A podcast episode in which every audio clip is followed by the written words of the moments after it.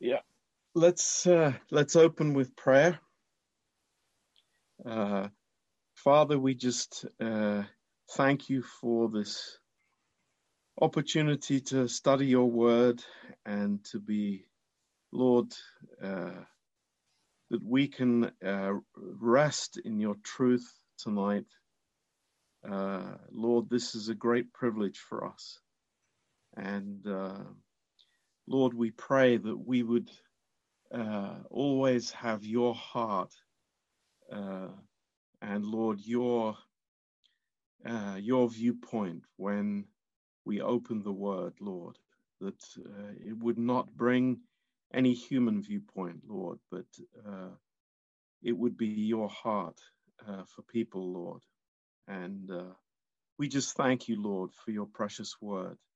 And Lord, it's a great blessing to be together.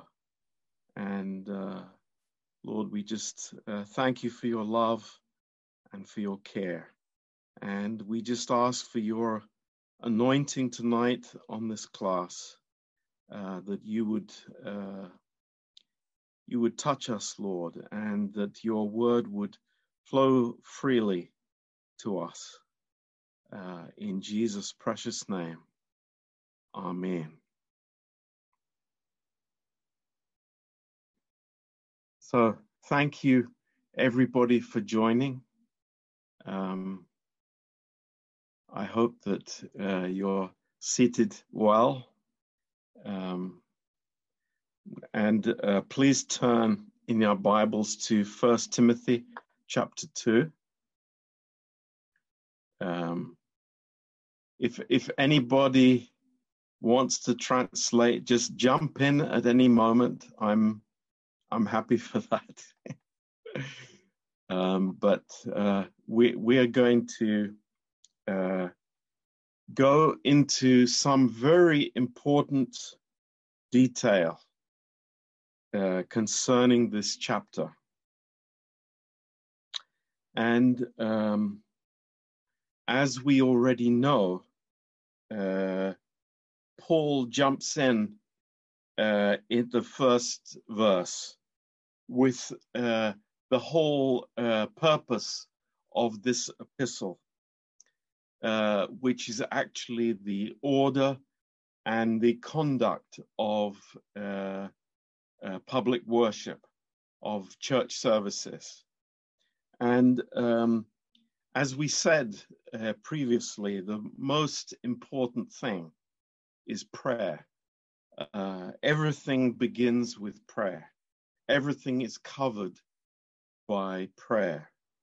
And uh, this is a great uh, uh thought for us that, uh, uh, that the Lord um, anoints everything by means of, of prayer and thanksgiving and, and worship.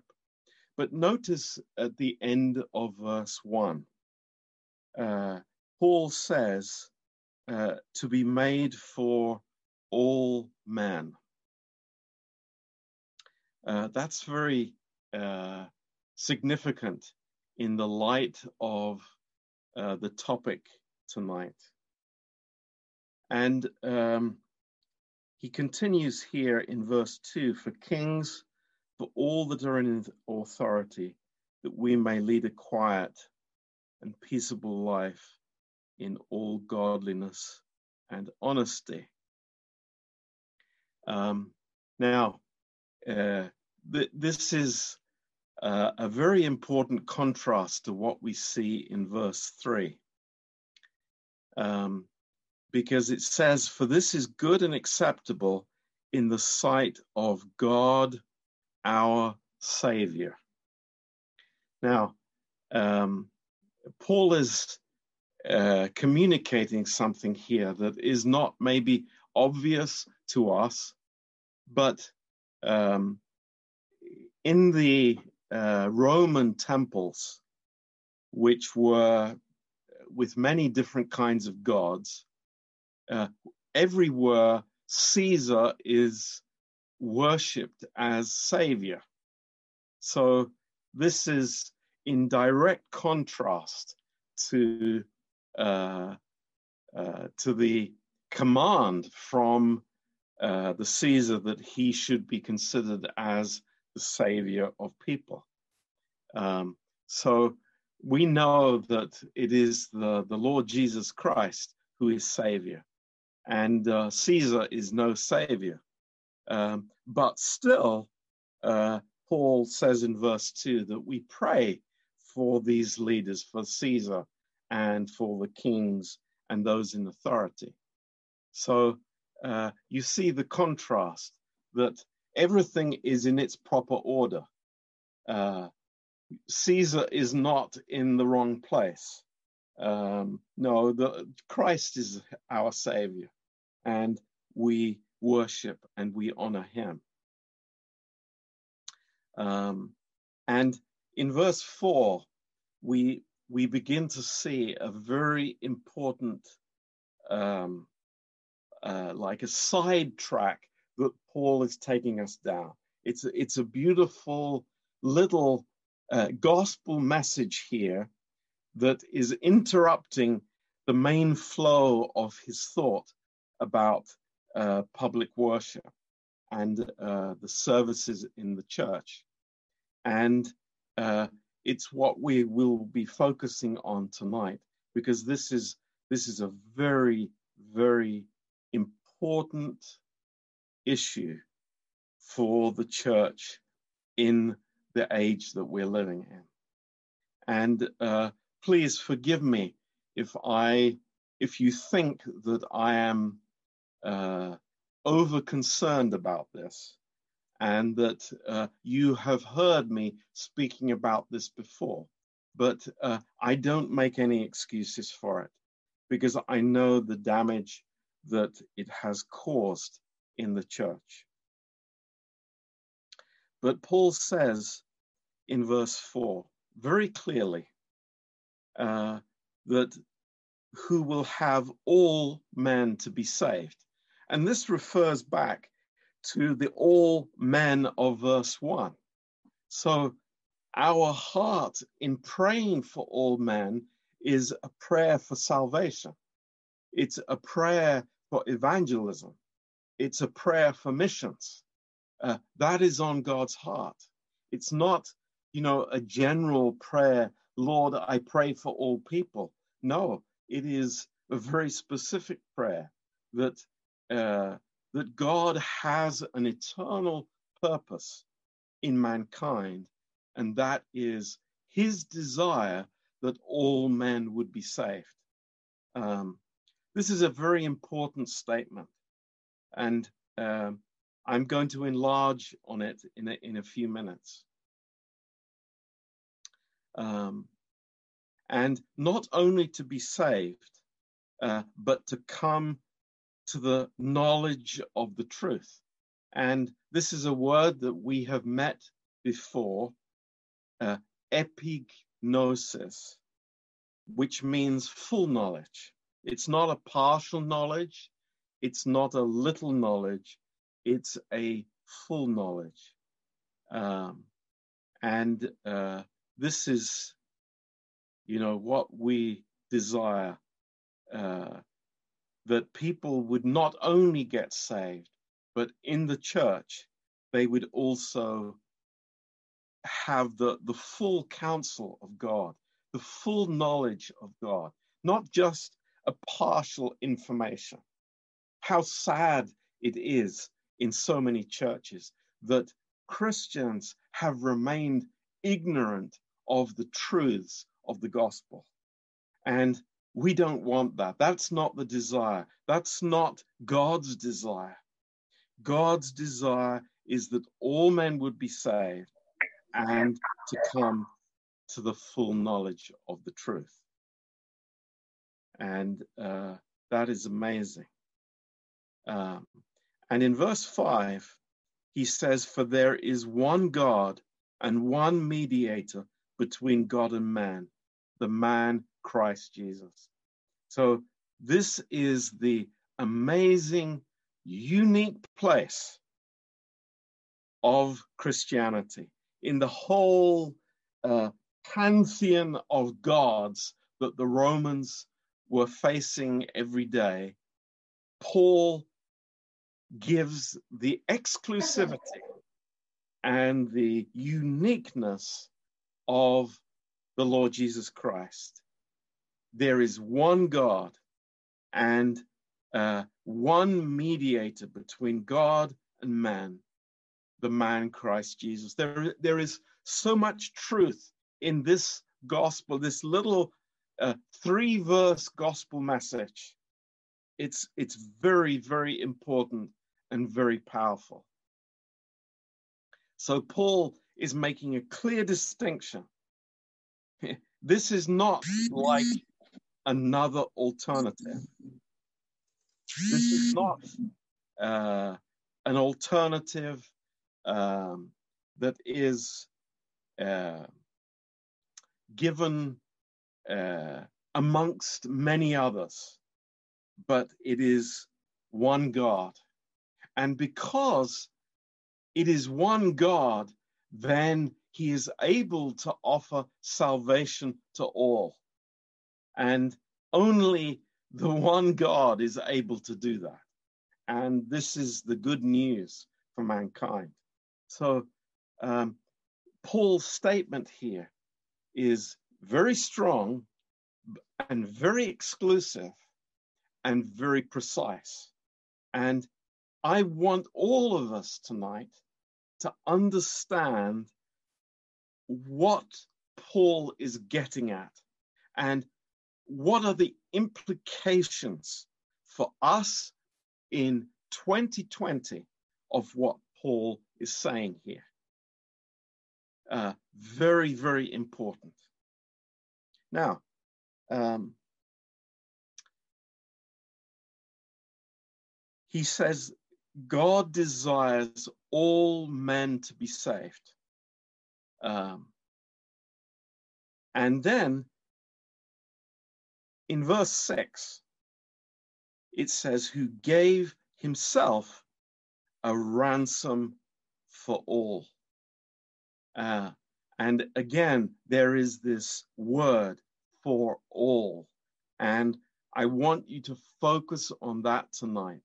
It is uh, the unlimited atonement. Now, what do we mean by that?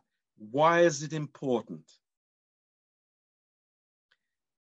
Is it just uh, an issue of uh, some um, theology that pastors should know about? And, you know, I'm just a simple Christian and I don't need to know about this. Why should this be important for me? I hope I will uh, tell you about that and that you will uh, understand in your heart this is very important. Now, uh, this verse does not teach universalism. Now, universalism says, well, uh, everybody is going to be saved. It's it's going to be uh, it's going to be a um, fine for everybody in the end. This verse is absolutely does not teach that, and neither does any other verse teach that. The Bible does not teach that. That is false teaching. But what the Bible is saying here is that the sacrifice of Christ, the blood of Christ, the, the, the work of salvation is made available, is sufficient for every single person in the world. And it is God's heart, it's God's desire that men should be saved.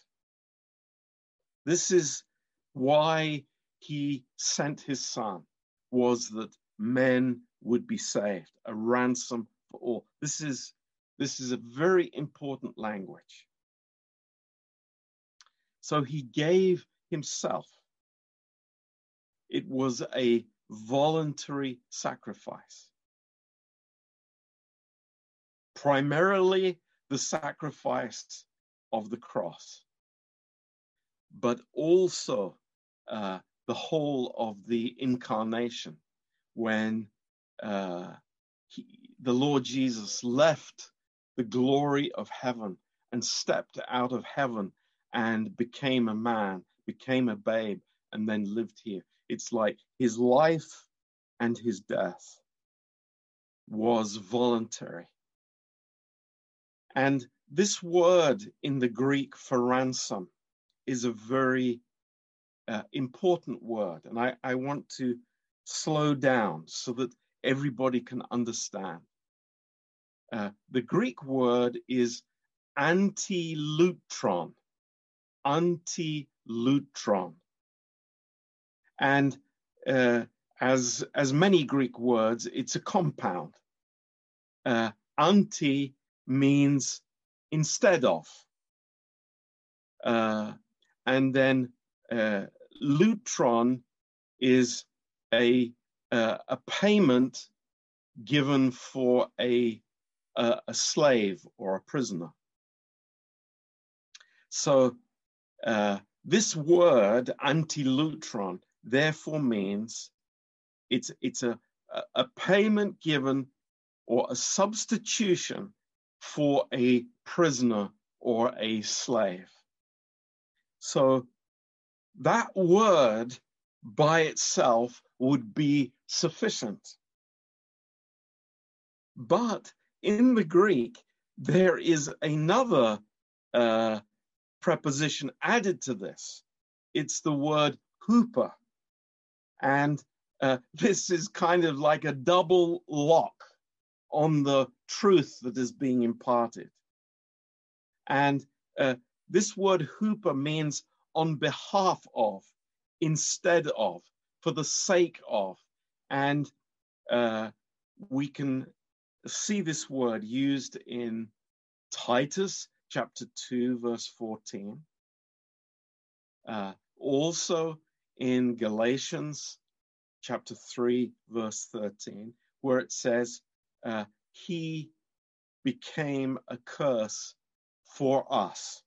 And, and it means instead of us, in our place. What we deserved, Jesus took our place. So this statement here in uh, 1 Timothy 2 and verse 6 is very clear.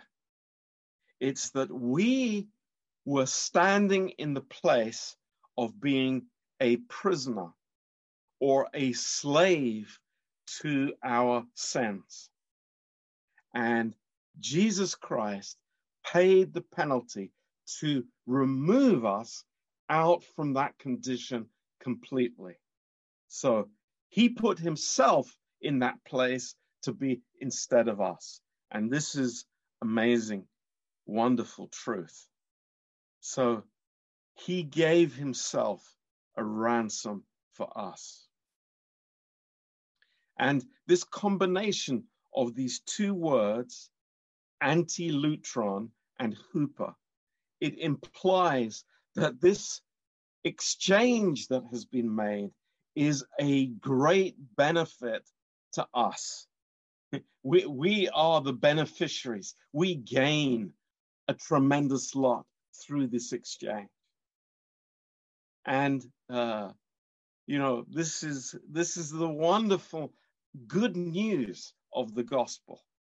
That it's not uh, uh, it, it, everything about the message implies that we are gaining on God's uh, behalf, and it's it's amazing. It's wonderful. So let, let's just step through this again, starting in verse four. It's that God's desire. It is his, it's not that he uh, determines beforehand that, uh, that men would be saved, but it is his heart, it is God's character, it's who he is. he desires people to take the benefit of what Christ has done. And without any limits to that, that every man, whether he is the worst sinner or the most righteous from a, from a human point of view, that salvation is available. All men.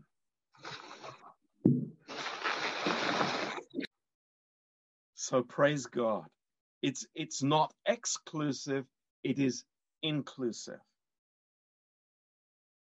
Now, uh, Paul says here at the end of uh, verse 6 uh, to be testified in due time.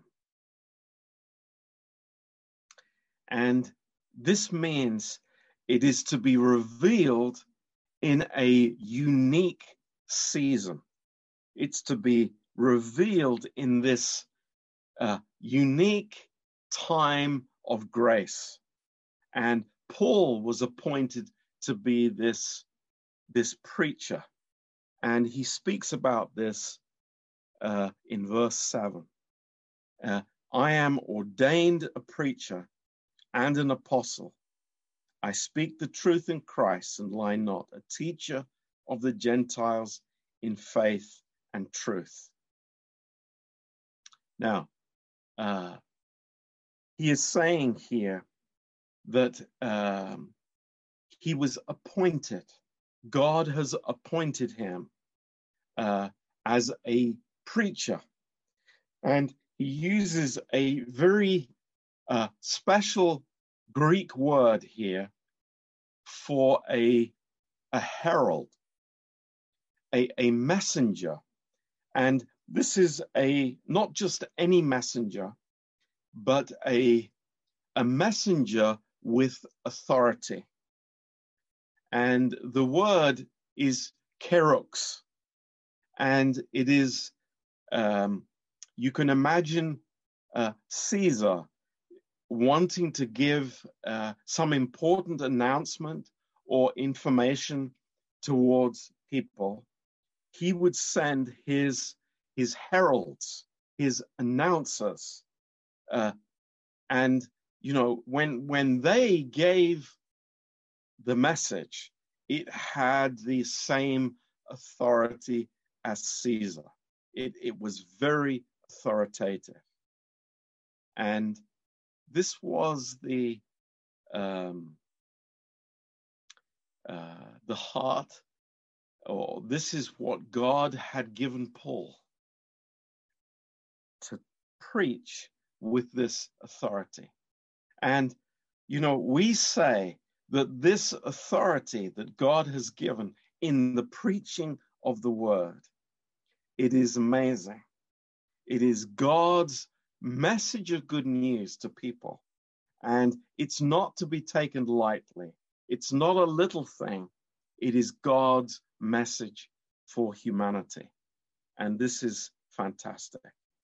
So uh, we see in, in 2 Timothy chapter 4, uh, please turn there. Um, 2 Timothy 4 and verse 2. Uh, Paul gives this charge uh, to Timothy. And he says, uh, Preach the word, be instant in season and out of season. So, this is the, the same word that is used in the Greek here. It's like be a herald with God's authority. Don't don't be timid, Timothy. Don't be backward. Don't don't think that you know the message that you you have is unimportant. It has great authority. So this this is the background. Um, but I want to come back to this hugely important truth here uh, which we call the unlimited redemption. Um, this is a very important teaching of the Bible. that God does not limit uh, the work, the finished work of Christ, just to a certain group of people, but it is available to all. So uh, this is uh, this is what we're going to speak about now. So let's turn to First John, uh, chapter two. First John, chapter two, epistles of John.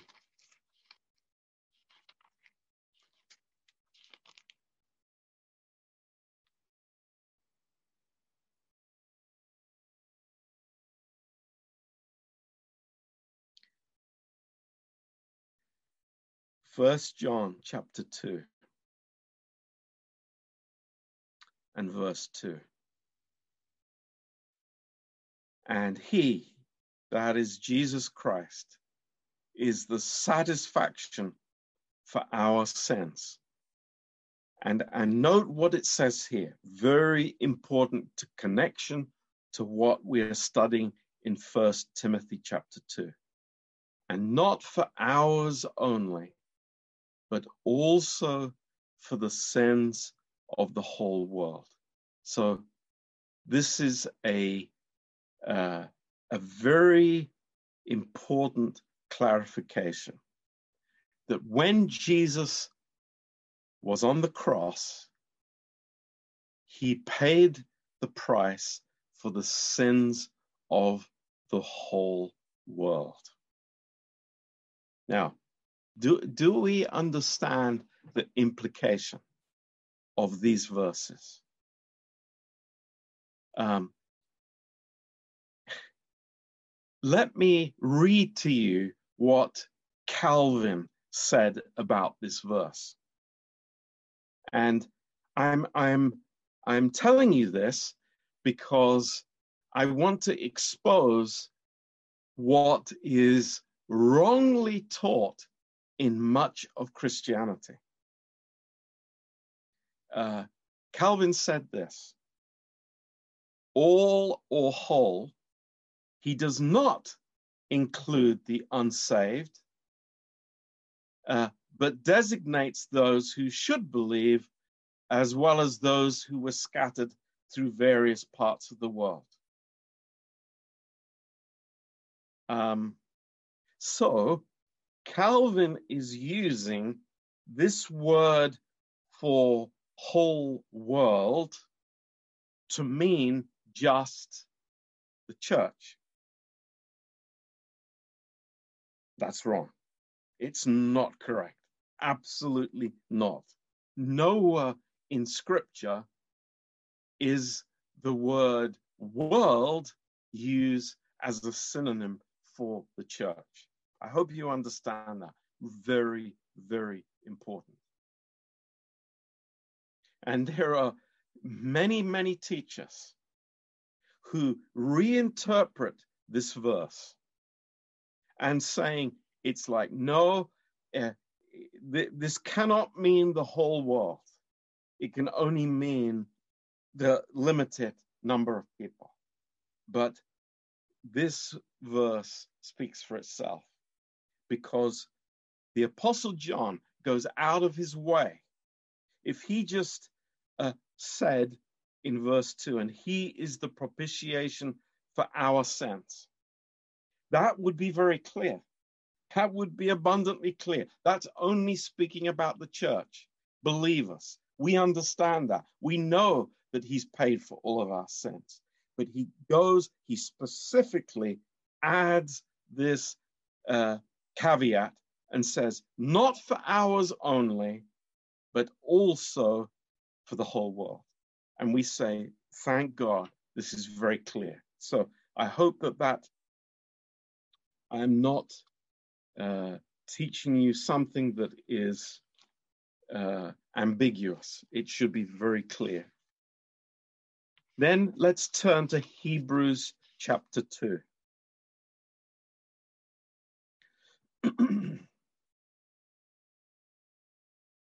Hebrews chapter 2 and verse 9. Um, wonderful, amazing, uh, fantastic verse. Um, and actually, uh, we, we, we can start in verse 7. This is, uh, let's do that. These are wonderful verses.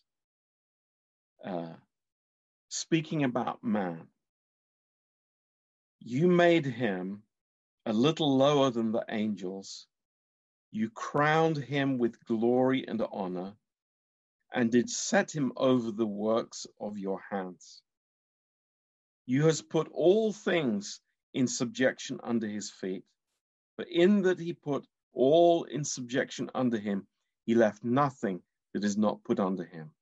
But now we don't set, we don't yet see all things put under him, but we see Jesus, who was made a little lower than the angels for the suffering of death, crowned with glory and honor, that he by the grace of God, should taste death for every man. For every man. Very important.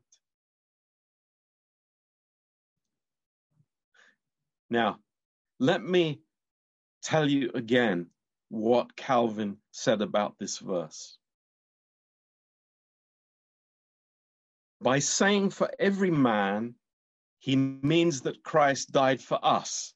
And by taking upon him what was due to us, he redeemed us from the curse of death. Yes, but it says every man here. Um, another very popular American uh, pastor and teacher, much in the news the last year, uh, John MacArthur in uh, in California. His caveat to this verse, he's speaking about, of course, it means everyone who believes. Uh, no, it doesn't. Um, now, are we to reinterpret John 3, verse 16? Uh, is, is this the the the thinking that that we're being forced into by this Calvinistic teachings that are around us? Does it say, for God so loved the church? Uh, or God so loved the believers that he gave his only begotten Son for them, that everyone who believes in him, which is only the the church might not perish but have everlasting life uh, i pray not. We we we love this verse with all our hearts. It it has spoken to all of us and it means what we believe that god is not partial in his love. And God demonstrated this love that he had for all men by sending Christ to die on the cross for our sins, so that salvation would be freely available to everyone who would want to receive it by faith. This is the issue. And believe me, whether we are in London or Brasov, there is a battleground in Christianity over these clear teachings of Christianity.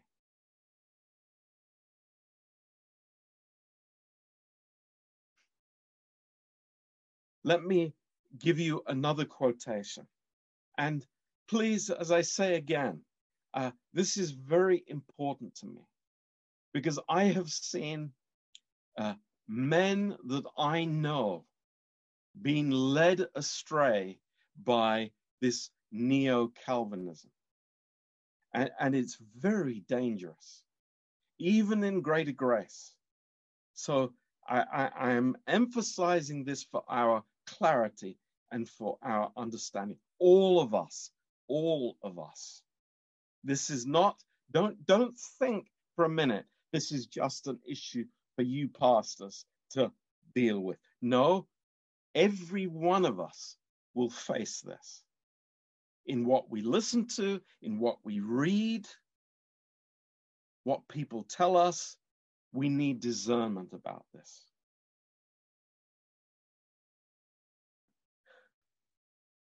Now, again, I quote one uh, Calvinistic teacher, and he says this Calvinism says that such phrases as the world, all men, all nations, every creature were used by New Testament writers to emphatically correct the idea that salvation was for the Jews only. And that's correct, of course. Uh, the Jews had come to this uh,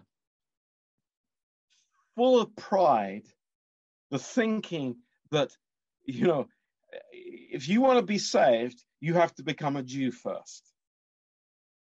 And they they had stopped reaching out to the world and being a means of God's grace for the world. And you know, this was very a very serious thing with God. And yes, of course, God wanted to break that concept, but it's much more than that. Praise God. Um, another very popular Calvinistic writer, you can find the books everywhere, uh, just as you can of MacArthur, is a man called Sproul, S P R O U L. He has books in every Christian bookstore. And his quote is this The world for whom Christ died cannot mean the entire human family.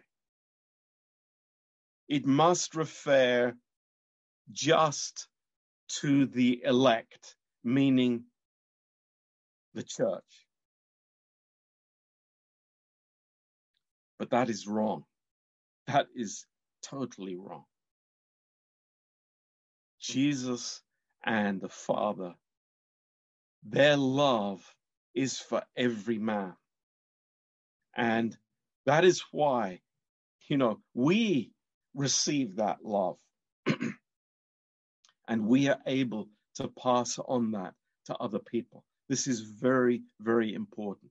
And, and we will see the implication of it in our uh, practical lives, in our daily lives.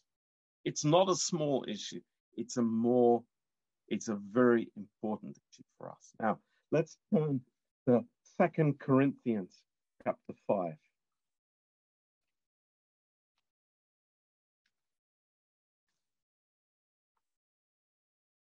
Second Corinthians 5 and verse 19.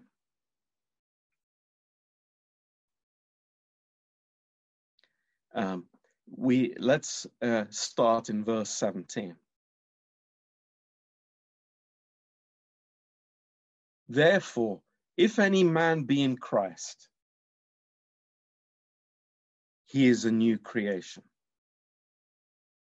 and this is the salvation uh, life if any man be in christ when the moment that that we receive Jesus Christ as our Savior, we are in Christ.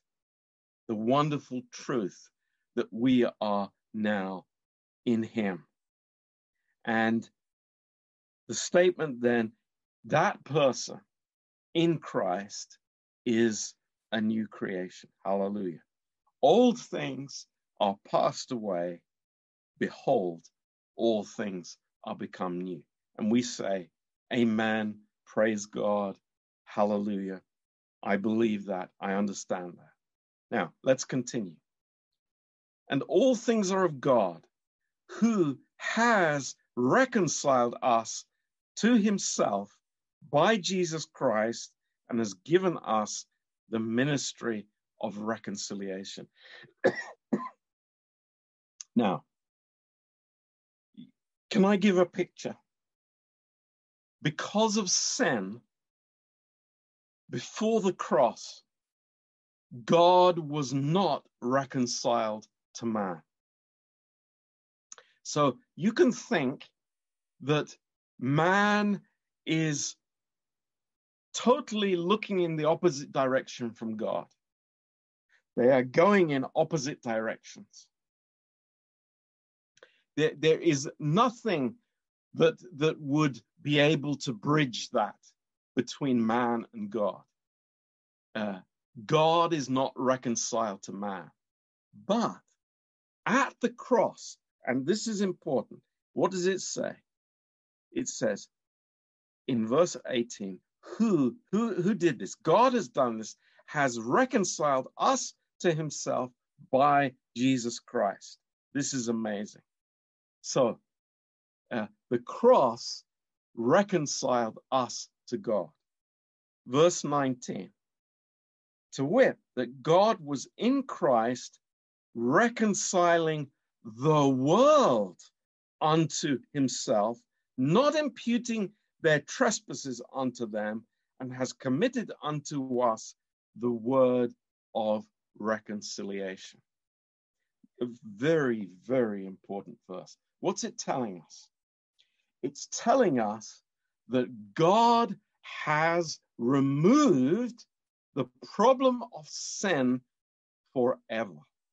This is a, a, a like an earth-shattering uh, truth from God that the cross has taken away the enmity between God and man. He's taken away what separated God and man forever. And we say, Praise God, this is incredible. So God is available to mankind. He, he has his arms outstretched towards man, as we see in Luke chapter 15, with the Father there, with his arms outstretched towards the Son, and the Son returning to the Father. This is amazing, absolutely amazing. So, uh, uh God is not imputing their sins to them but is saying, believe. This is it. It's believe. This is your part to put your faith in my son, the Lord Jesus Christ. So, hugely important. God has removed the sin question forever. And now it is a question of faith in the Lord Jesus Christ. And we say, Amen. Amen. Praise God. This is so wonderful in John chapter 1, verse 29. Let's turn there. Really, really important verses for us. John chapter 1, verse 29. Jesus coming to be baptized.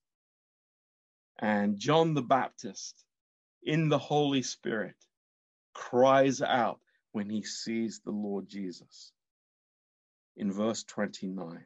And he says, Behold, God's Lamb. Behold, God's Lamb who takes away the sin of the world. Wow. Not the believer's sin, but the sin of the world. This is the value of the sacrifice of the Lord Jesus Christ. And we say, amazing.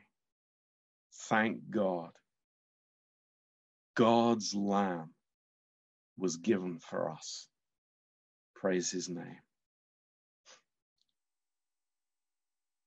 MacArthur says this The world should not be interpreted in any universalistic sense. which would say that everyone will be saved or even potentially reconciled. Wrong, wrong, wrong. This is saying glorious truth that Jesus came to deal with the sin question forever. So, you know, that has a big influence on what I share the gospel, how I share the gospel with people, what I share with them. It's very important. Praise the Lord. Uh, First John chapter 4.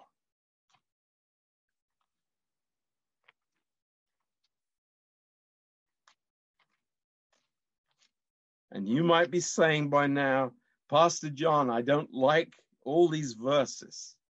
We say, Lord, thank you for these verses. They are wonderful verses. Uh, First John chapter 4 and verse 14. And we have seen and do testify that the Father sent the Son to be the Savior of the world. There is no other Savior. There is no other Savior. And that's why we have the joy and the boldness to be able to proclaim this message to every person, every man and woman in the world, because it is God's good news. And we don't uh, think it's like, oh, are, are, you are you one of of the chosen or, or some other strange idea like that? No, this is a message for all men, and we thank God for that. So we see back, if we turn back now uh, to First Timothy and and go to our verses. First of all, very important. Um, in verse 1,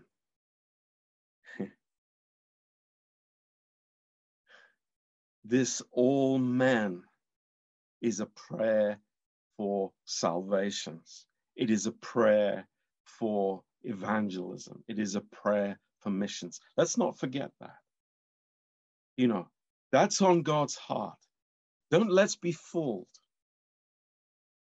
God desire he desires men everywhere to be saved. And if that's his heart, it's our heart in our prayer as well. Praise God. Um, and then in verse 4, that he desires all men to be saved. And in verse 6, who gave himself a ransom for all. Praise the Lord. Uh, this is the unlimited atonement. This is the unlimited finished work and we rejoice in that.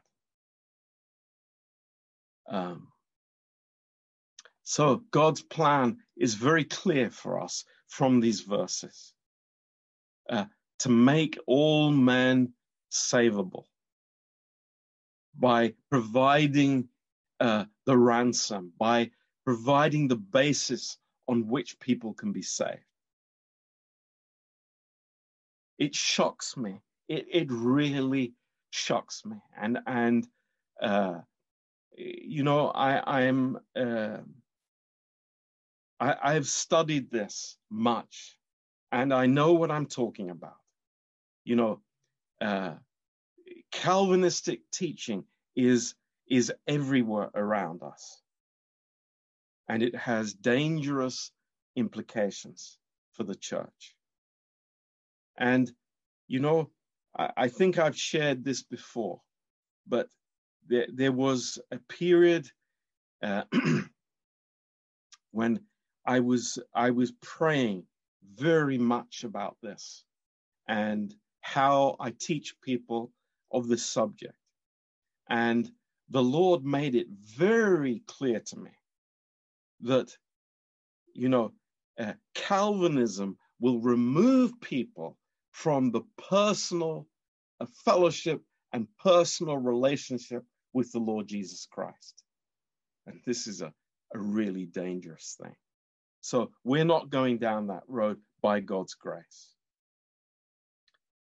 Beware, beware. And, and I say this um, when you see a church that calls itself a grace church, quite often that is the Calvinistic interpretation of grace. So beware. I've had uh, many times in the in the last six months people come to me and say, "Oh, Pastor John, this church talks about grace. Yeah, but it's the wrong kind of grace. It's not finished work, free grace as taught in the Bible. Be careful." So that's what I'm going to be sharing about it. If you have more questions about this, be absolutely free to ask me, email me, contact me, because I want you to be clear. Christian bookstores are filled with this teaching, and it's not for us. So please understand that. Now, before we close, I just want to say um, uh, a short uh, teaching about verse 8, where Paul says, I will therefore that men pray everywhere, lifting up holy hands without wrath and doubting. Um, and he's saying here the men as uh, quite distinct from the women, as we uh, taught two weeks ago. And he says, in every place. So this is wherever Christians meet, this is how prayer is to be exercised. And he says to lift up holy hands. Now, I, I, I want to say to all of us who maybe have grown up in churches where it's either common to lift your hands in worship or it's kind of forbidden to lift your hands in worship. Um, it's biblical to lift your hands in worship and in prayer. You know, you, you have the freedom to do that, and you're encouraged to do that. It's it's really very biblical. Um, I, I found altogether uh, nine references in the Old Testament about lifting up holy hands and lifting up hands in uh, in blessing and worship to the Lord, and uh, uh, it was a very common thing in the first century church, in the early church, to do this. Um, you can go in in Rome, and uh, in the catacombs there are some paintings of early church meetings, and you see there the believers are lifting their hands in worship and prayer to the Lord. So we encourage that. It's it's a wonderful thing, and it's saying to us something important. Um, you know, uh, the Lord has made my hands clean. He has washed me. And I can now serve him in purity. And, you know, I lift up my hands to him. So beautiful. Psalm 28, verse 2. Let's just turn to a few of these verses. Psalm 28 and verse 2. David says, Hear the voice of my supplications when I cry unto thee, when I lift up my hands towards your holy oracle. So he was used to doing that, to, to lift up his hands. Uh, Psalm 63.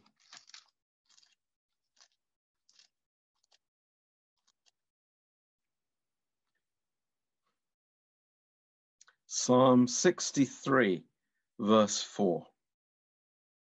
Thus will I bless thee while I live. I will lift up my hands in your name. Wow. Beautiful. Psalm 134.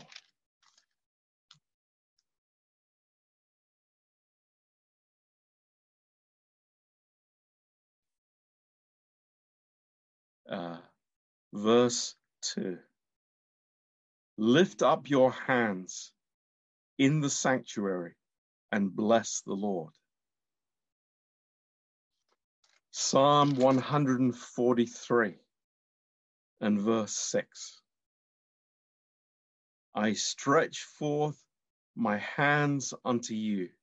My soul thirsts after you as a thirsty land. Selah. And we can also find this in, in Exodus chapter 9, verse 29, in Exodus 17, verse 11, uh, in Lamentations 3, verse 41. Um, a, a, a beautiful response of the heart towards God. And uh, there was in, in uh, things that the believer should not be doing when he is praying and that is uh, without sin, without anger, and without division. Those things that we come to God with uh, our hearts that have been cleansed. I'm not living in sin. I'm not living in anger or division. And this is our our worship, our service before the Lord. It's a beautiful thing. So Praise God. Amen. Thank you for listening. I, am sorry. I ex- really excuse us that we haven't had translation tonight, um, but it can happen. We we know that.